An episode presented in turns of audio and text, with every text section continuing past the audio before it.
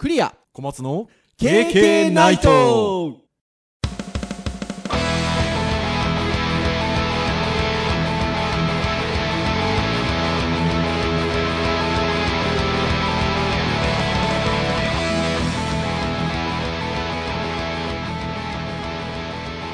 経験ナイト。はい、ということで、第80回の配信でございます。8、いいですね、末広がり。はい、お届けをいたしますのはクリアと、はい、小松です。どうぞよろしくお願いいたします。はい、よろしくお願いします。はい、ということで、80回でございますけれども、はい前回の収録をした日にですね、はい。えーまあ、編集会議なんかをしてるんですけど、まあ、前回皆さん、あの、私ども何の話をしたかっていうと、フリートーク、え電話に関するね、フリートークをしたんですけど、前回。はい実は、その編集会議の時に、電話の、についてのコミュニケーションの話じゃない話も実はしておりまして、ほうほう。ああ、そうですね。えー何の話をしたかというと、iPhone の赤いの出たらしいよって、うん。実は話をしてたんですよね。そうですね。そう。なんかそういう噂があって、実は出るんじゃないか、そしたらもう出てた みたいなことを話していたのが、先週の実は収録をする際の編集会議の時でございまして。はい。というのも、前回は、まあ、本来のターンで言えば教育のターンだったりとか、うんまあ最終的に、えーフリートークをさせていただきましたけど、その盛り上がった iPhone の話だとガジェットなんですか？何ですか？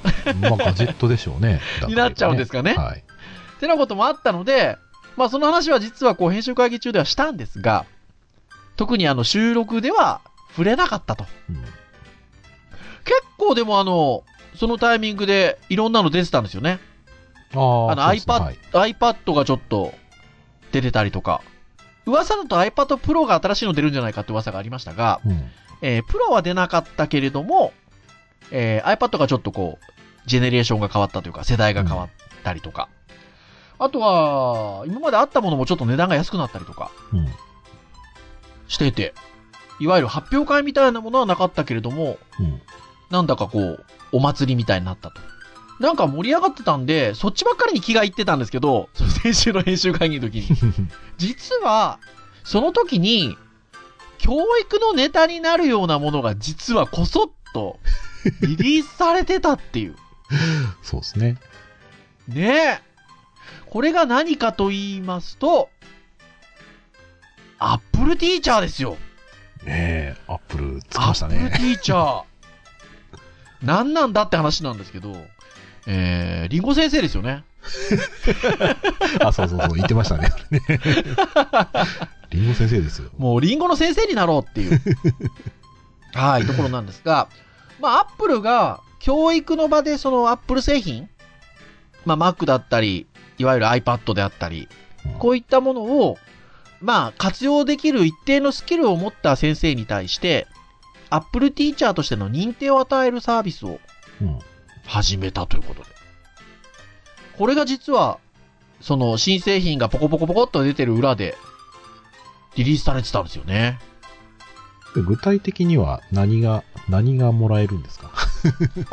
えっもらえるとですねあなたはアップルティーチャーですよっていう一定の基準を満たすと認定がされまして、そのアップルティーチャーのロゴを使えるようになったり、例えば自分の名刺に入れたりとかですね、することができるようになったりするんですけど、まあそれだけじゃなくて、いろいろあるわけですよ。なので、その、いろいろについてこれから今日はちょっとお話をしていこうかなと思っております。はい。先週先送りしました。だから教育のターンですよ、今日は。ね、もう、はい前回、まあ、これをやるためになんかフリートークしたようなぐらいな。本当ですよ。ですので、まあその、アップルティーチャーについて、今日は中心にお話をしていこうかなとはい。いうふうに思います。はい。さて、その、アップルティーチャーなんですけど、そもそもですね、えー、アップルのウェブサイトって、教育のページっていうのが昔から充実してるっちゃ充実してるんですよね。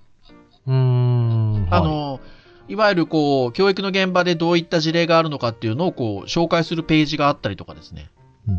ちゃんとその教育っていうことが語られている単独のページ、単独のページとか、その、アップルのウェブサイトの中に、教育のページっていうのがちゃんともともと、そもそもあったんですけど、えそこに Apple Teacher っていう、こう、ものが、突然 先、先週のその中で出てきたと。はい。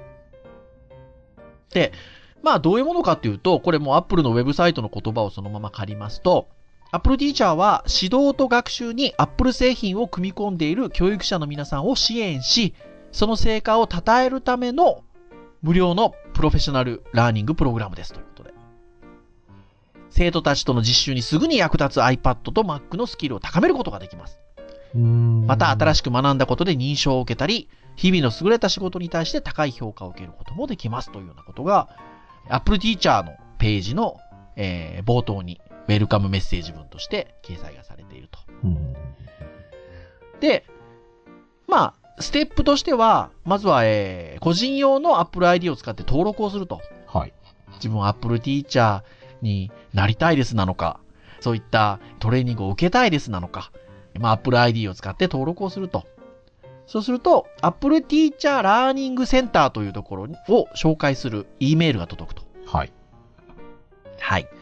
で、その E メールをもとに、えー Apple Teacher Learning Center の方にログインをしますと、まあ、講師専用のポータルサイトになっていまして、うん。まあいろいろ製品の使い方についてのヒントがあったりとか、授業のアイデアをちょっと紹介するようなもの、あと他の先生の事例見れたりとか、うん。そしてあとは学習教材があったりとかね、はい。電子書籍の学習教材があったりとか、そういったものが、えー利用できると。で、まあそういったこう、その先生自身がスキルを養っていったりとかね、うーん。そう、Mac とか iPad をじゃあどう教育の現場で使っていくのかっていったようなことを学ぶことができたりとか。うんうんそしてですよ、学んだら、やっぱり自分がどれくらい、えー理解ができてるのかなっていうことで、ちょっと確認したいじゃないですか。ほうほうほう。はい。ということで、テストが受けられるようになっていると。このテストっていうのは、えっ、と、Apple Teacher になるためのテストですか？あ、そうそうそう。で、スキルをですね、新しいスキルをどれくらい学んでる、えー理解できてるのかなっていうのをテストを受けることができるんですが、そのテスト何問かあるんですけど、受けていくと、ある一定の基準を満たすと、バッジがもらえるんですよ。バッジ？はい。何のバッジですか、ええっとですね、えー、そうか、もう少し詳しくお話しした方がいいですよね。Apple Teacher Training Center にアクセスをしますと、大きく2つのカテゴリーの、えー試験を受けることができまして、Mac に関する教育現場での使い方に関する試験。うんで、もう一個は、えー iPad うんに関する教育現場で、まあ、活用するための試験が受けられるようになってます。うん。で、えーそのそれぞれの Mac、iPad という大きなカテゴリーには、えー8つのスキルを確認するための試験が用意されてまして、はい。例えば Mac 自体をどう教育現場で活用するのかっていうことに関する試験があったりとか、うん iMovie っていう動画を編集するソフトが Mac にありますけど、じゃあ iMovie をどう教育現場で活用するのかっていう試験があったりとか、えー GarageBand っていう音声編集ソフト、あとは Pages っていう文章作成ソフト、はい。Numbers っていうこう、いわゆる表計算ソフト、まあ、Excel っぽい感じですね。そうですね。あとは Keynote っていうプレゼンをするためのソフトはいはいはい。であったりとか、あとは Mac をどうクリエイティビティのある活動に使っていくかっていう、ちょっとこう使い方に関する試験みたいなものもあったりして、まあそういう感じで8つのカテゴリーのものがあるんですよね。うん。で、じゃあ、それに関して試験を受けますっていうことで、ポンチ、ポチってやりますと、5問試験が出ます。その各カテゴリーに関する試験が5問。はい問題が5問出ます。はい。で、えー5問中4問をクリアすると、そのカテゴリーをパスしましたよっていう、こう、バッジがね。その画面上バチッとつくわけですよ。ということは、今のところで言うと、iPad で8個、Mac で8個、計16個はい。バッジがあると。そうです。あ、プラスですね、は Swift もあります。あ、Swift って、えっと、ちょっとこれ聞いてる皆さん、い きなり言葉が出てきましたけど、iOS のアプ,、えーアプリを作るための言語ですね。が Swift ですよね。そうですね、Swift なんですけど、学ぶための、そう、Swift の、えっと、コードに関する知識を問うようなテストがあったりとか、あええそれを、テストがあるんですね。うん、それだったりとか、そもそもの、その、コーディングの概念を問うような、試験とかう Swift に関する試験も一応4つ用意されてるんですよ。ーん。なので、えー8個、8個で16個の4つで、計20個、うーん。20カテゴリー、えっと、受けれるようになってます。ほんで、例えば Mac だったら Mac で8つあって、iPad だったら iPad で8つあるんですけど、えーさっき言った1つのカテゴリーに対して5問中4問正解。で、すべて8つすべてのカテゴリーでバッジを取得すると、えーあなたは Apple Teacher ですよと。認定されましたと。認定されましたということで認定されると。なので、まあ、Swift のテストも含め、iPad、Mac 含め、20問全部取んないといけないわけじゃないです。えっ、と、Mac だったら Mac の8つ。えっと、iPad だったら iPad の8つのカテゴリーをバッチすべて取れば、えー、Apple Teacher という認証が受けられると。そういうものが用意されたと。で、えーパスをすると、そのロゴ号のデータが送ってくるので、Apple から。例えば、えっと、名刺に入れてみたりとかですね。まあ、公でそういった形で Apple Teacher ですよっていうことで、こう、あの、使えるようになると。いいですね。はい。え、ということはもう、クレ先生は、アップルティーチャーですか？これがですね、あれ違うんですか？Apple Teacher なんですよ、私。え ATK ですね、ATK。そうそうそうそう。GTO グレートティーチャー鬼塚ならぬ。ATK、ATK ですよ。Apple Teacher クリアですよ、私。あ、僕がなってもそうなりますね。そうですよ。駒先生がなっても ATK ですよ。まあ僕は取ってないですけどね。もうね、取ろうと思ったらね、Mac のね、問題がね、Windows で開いちゃダメですね。そりゃそうかもしれないですよね。エラー起きて動かなかったですよ。はーい。なので、ね、先ほども言いました通り、先週の収録した日、まあ、えっと、夜中、ある日の夜中だったんですけど、で、その時には気づかなかったんですよね。うん。実は発表されてたんですけど。はい。で、次の日の朝になって、えっと、僕会社でこう作業してる時に気づいたんですよ。タイムラインがにわかに盛り上がってたので。うん。あ、そんなのこそっと発表されてたのね、と。ほんでですよ、まあ、すぐさま、あの、会社で、えー登録をしまして、はい。先ほど言った。そしたら私、あの、ね、こっち、個人の Apple ID で登録しましょうってさっきね、言ったでしょ？うん家でしか見れないメールのアドレスの Apple ID で登録しちゃいまして。で、だから、えー？っつって、登録してそっちにメール行きましたって書いてるけど、この先、じゃあ試験とか受けれないじゃんみたいなね、感じになりまして、もうしょうがないから、そわそわしながら、仕事が終わって家で受けるぞみたいなね。もうこのクラウドの時代に自分のマシンでしか見れないっていうのはまたすごいですね。それまたあの、アホな感じでしょ？スマホで見れるようにしとけばいいのにの。そうなんですよ。なんですけど、なんかね、昔から使ってるメールアドレスで、あそうなんですよ。で、それを本当に昔から、あの、Apple ID として使ってるので、だからもう、そわそわしてですね、その日仕事終わって家に帰り、受けましたよ。で、見事、一つも落とすことなく、ストレートで、おー Mac の方を取りましたよ。iPad ちょっと I iPad の方ちょっと自信なかったんで。Mac の方で。はい取りました。まあちょっとね、気になってるのは、はい。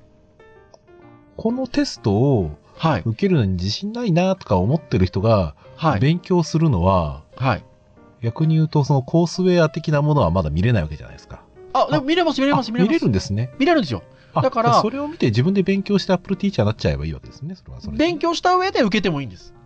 そう、だから、先ほど言った、えっと、教材がありますよと。その、えー学習教材コレクションがありますよと。まあ、具体的には、えっと、iTunes でアクセスをすると、ずらーっとあるんですよ。その電子書籍が。iBooks 的な話で。iBooks です、そうです。iTunes、iTunes じゃなかったですね、そうです。iBooks です。iBooks 立ち上げると、だーっとあるんですよ。教材が。で、さっき言ったその Mac に関しての、えーじゃあページ図をどう使うかとか、はい。えーキーノートをどう使うかみたいなのが、そそのカテゴリーごとに電子書籍があって、あとは、Mac, Mac のジャンルで言うと、シエラと。エルキャピタンで、はいはいはいえっと、別にちゃんと電子書籍があったりとか、えー。多少違う面があるのかもしれないですね。うーん。僕はあの自宅の自分のプライベート Mac は今エルキャピタンなので、はい。まだそうシシエラにしてないので、うん。なので、えーそのエルキャピタン版の電子書籍も後で見ましたけど、あーと思いながら、ペラペラペラと。なの、で、うんあ、の、それを見た上で、じゃあ試験受けるぞっていうことも当然できます。あ、あの、本来はそれが正しいのかもしれないですよね。まあだからあれですよね。あの、うん一つ考え方としては、はい。えー、自分でも Apple の勉強したければ、この Apple Teacher というサイトで教材を得て、自分でまあ、あ、そうそうそうそうそうそうサイト自身が一応先生的な役割を一つしてくれるしあ、そうそうそうそう、そういうことです。さらにそれを覚えて、Apple Teacher の資格取った人は、さらに。それを教育現場で還元していきましょうっていう。んアップルティーチャートレーニングセンターですから。そのアクセスするサイトが。あーだから、そねそこでまず先生たちが学ぶ。うん。で、その上で学んだものを出していくと。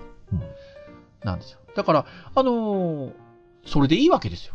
だから、じ自信がない方、先生方いらっしゃるかもしれないですけど、そもそもそう学ぶための場なんで、まあそうですよね。登録をしてね、そうそう、そういった、あの、学習教材を見ていただいて、自分でまずは勉強して、そして、えー試験をと受けて、認証を受けて、そうすると、またいろんな先生の事例とかが出てるので、うんそれらをもとに、じゃあ自分ではこういう現場で今度教育現場でこういうふうに使っていこうみたいなことを今度実践をしていくと。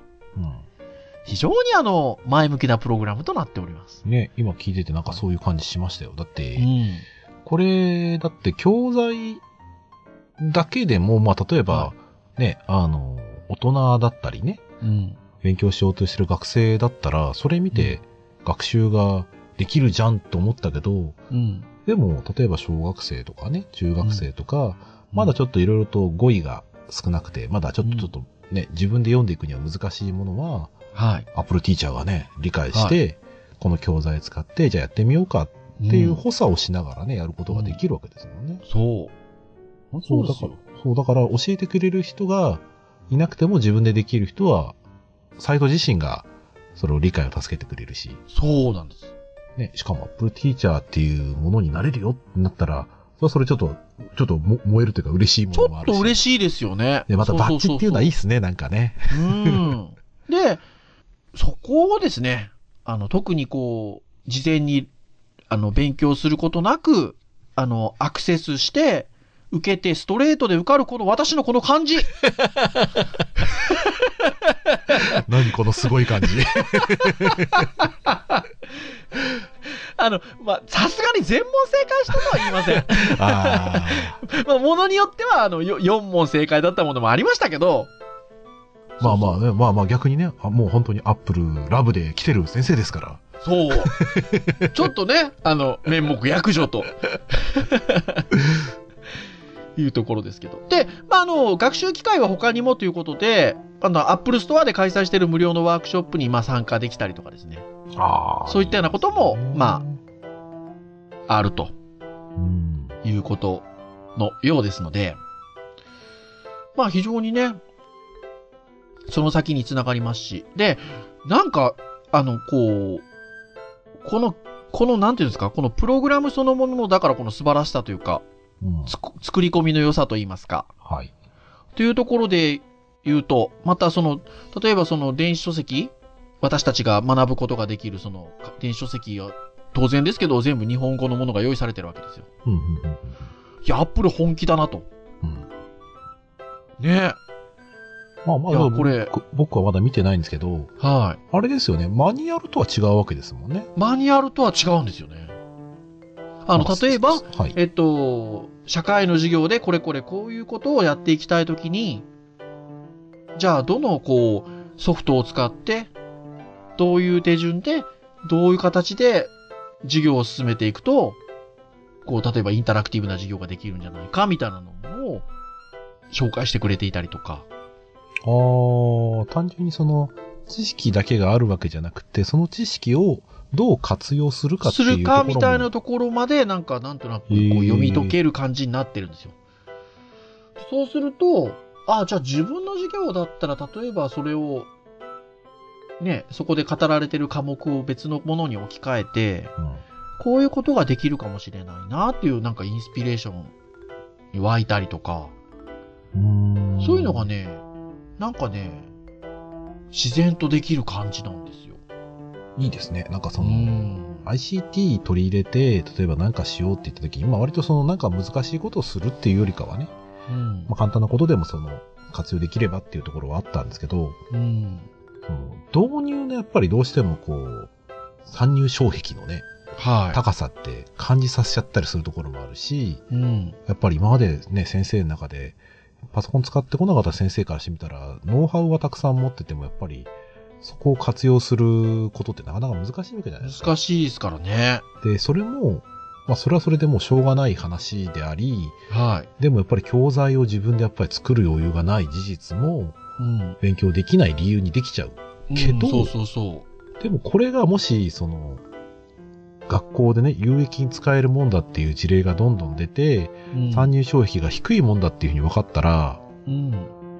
学校で Mac を買わない手はない気がしてきますよいや、ね。本当そうなんですよね。だまあ、まあもちろんね、Chromebook なり、その Windows っていうものは安さで勝負はできるけど、じゃあはいコースウェア揃えるのにいくらかんだっていうふうな話がね、うん、出ることを考えたらう、ん。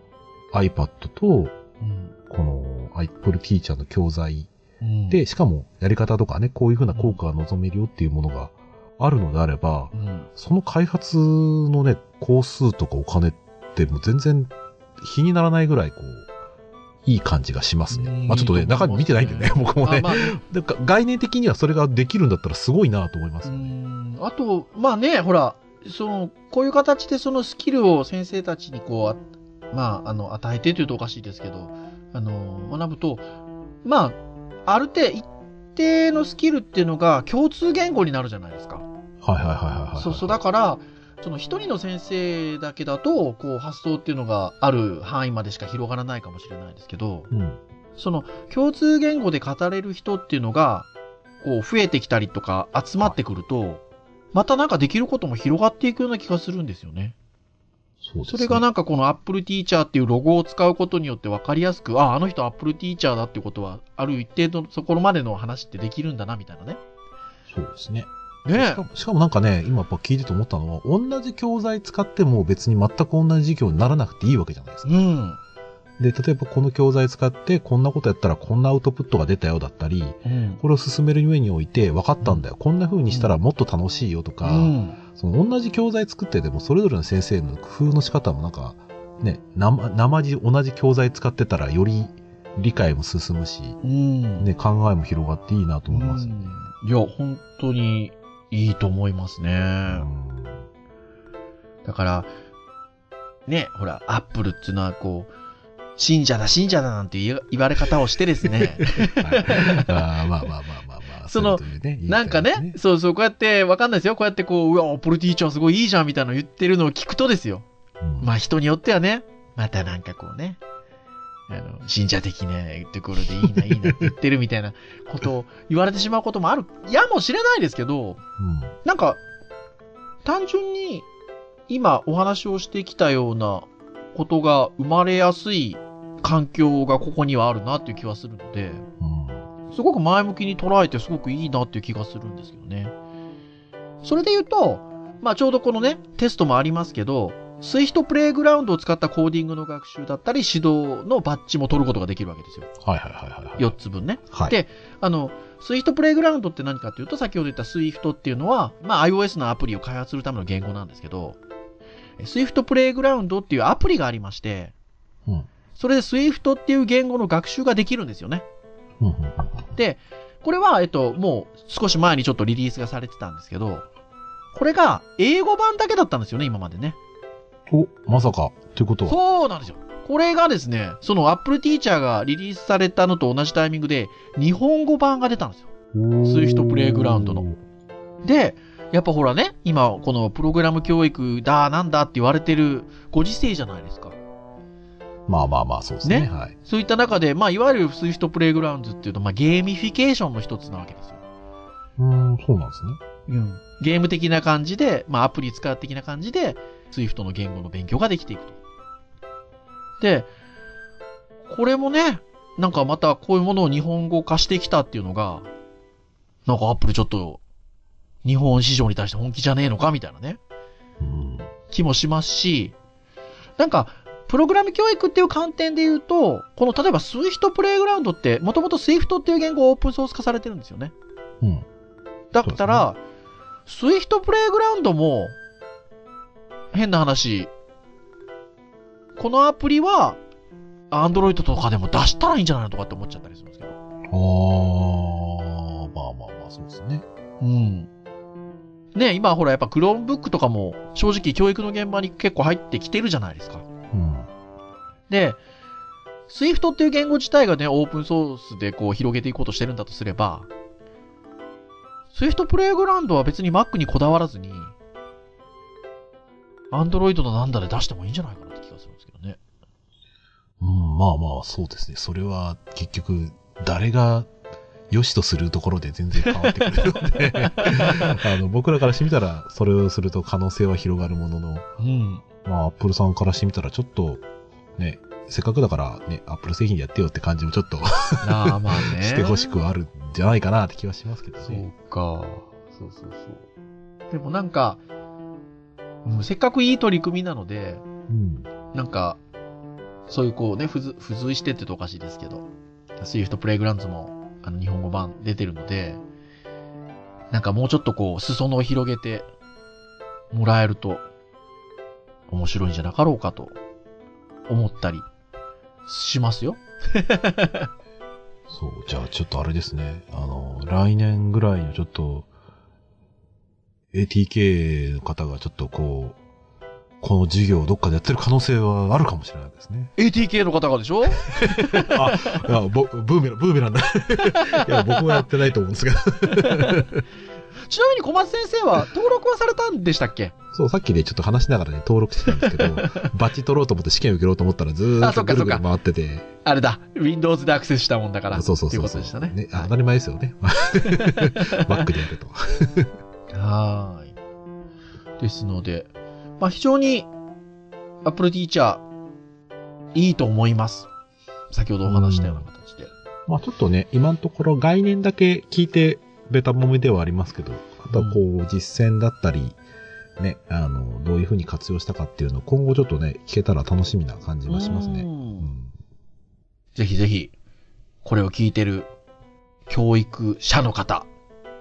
まあいろ、いろんな形での教育者の方。うん一応で教育者向けのちょっとプログラムになっておりますので、まあ教えるっていう立場に従事している方であれば、受けられますので、使用することができますので、ああ、そうですね。一応なんか最初に、あの、使用するための規約的なところが、ね一応そういうふうなことが書いてありましたねう。ん。ですので、まあぜひぜひご利用になってみられるといいのかなというふうに思いますよ。じゃあ、ちょっとあれですね。またちょっと Apple Teacher クリアの活躍が今後また進んだら、ちょっとじゃあまた、KK でもお話しいただければ。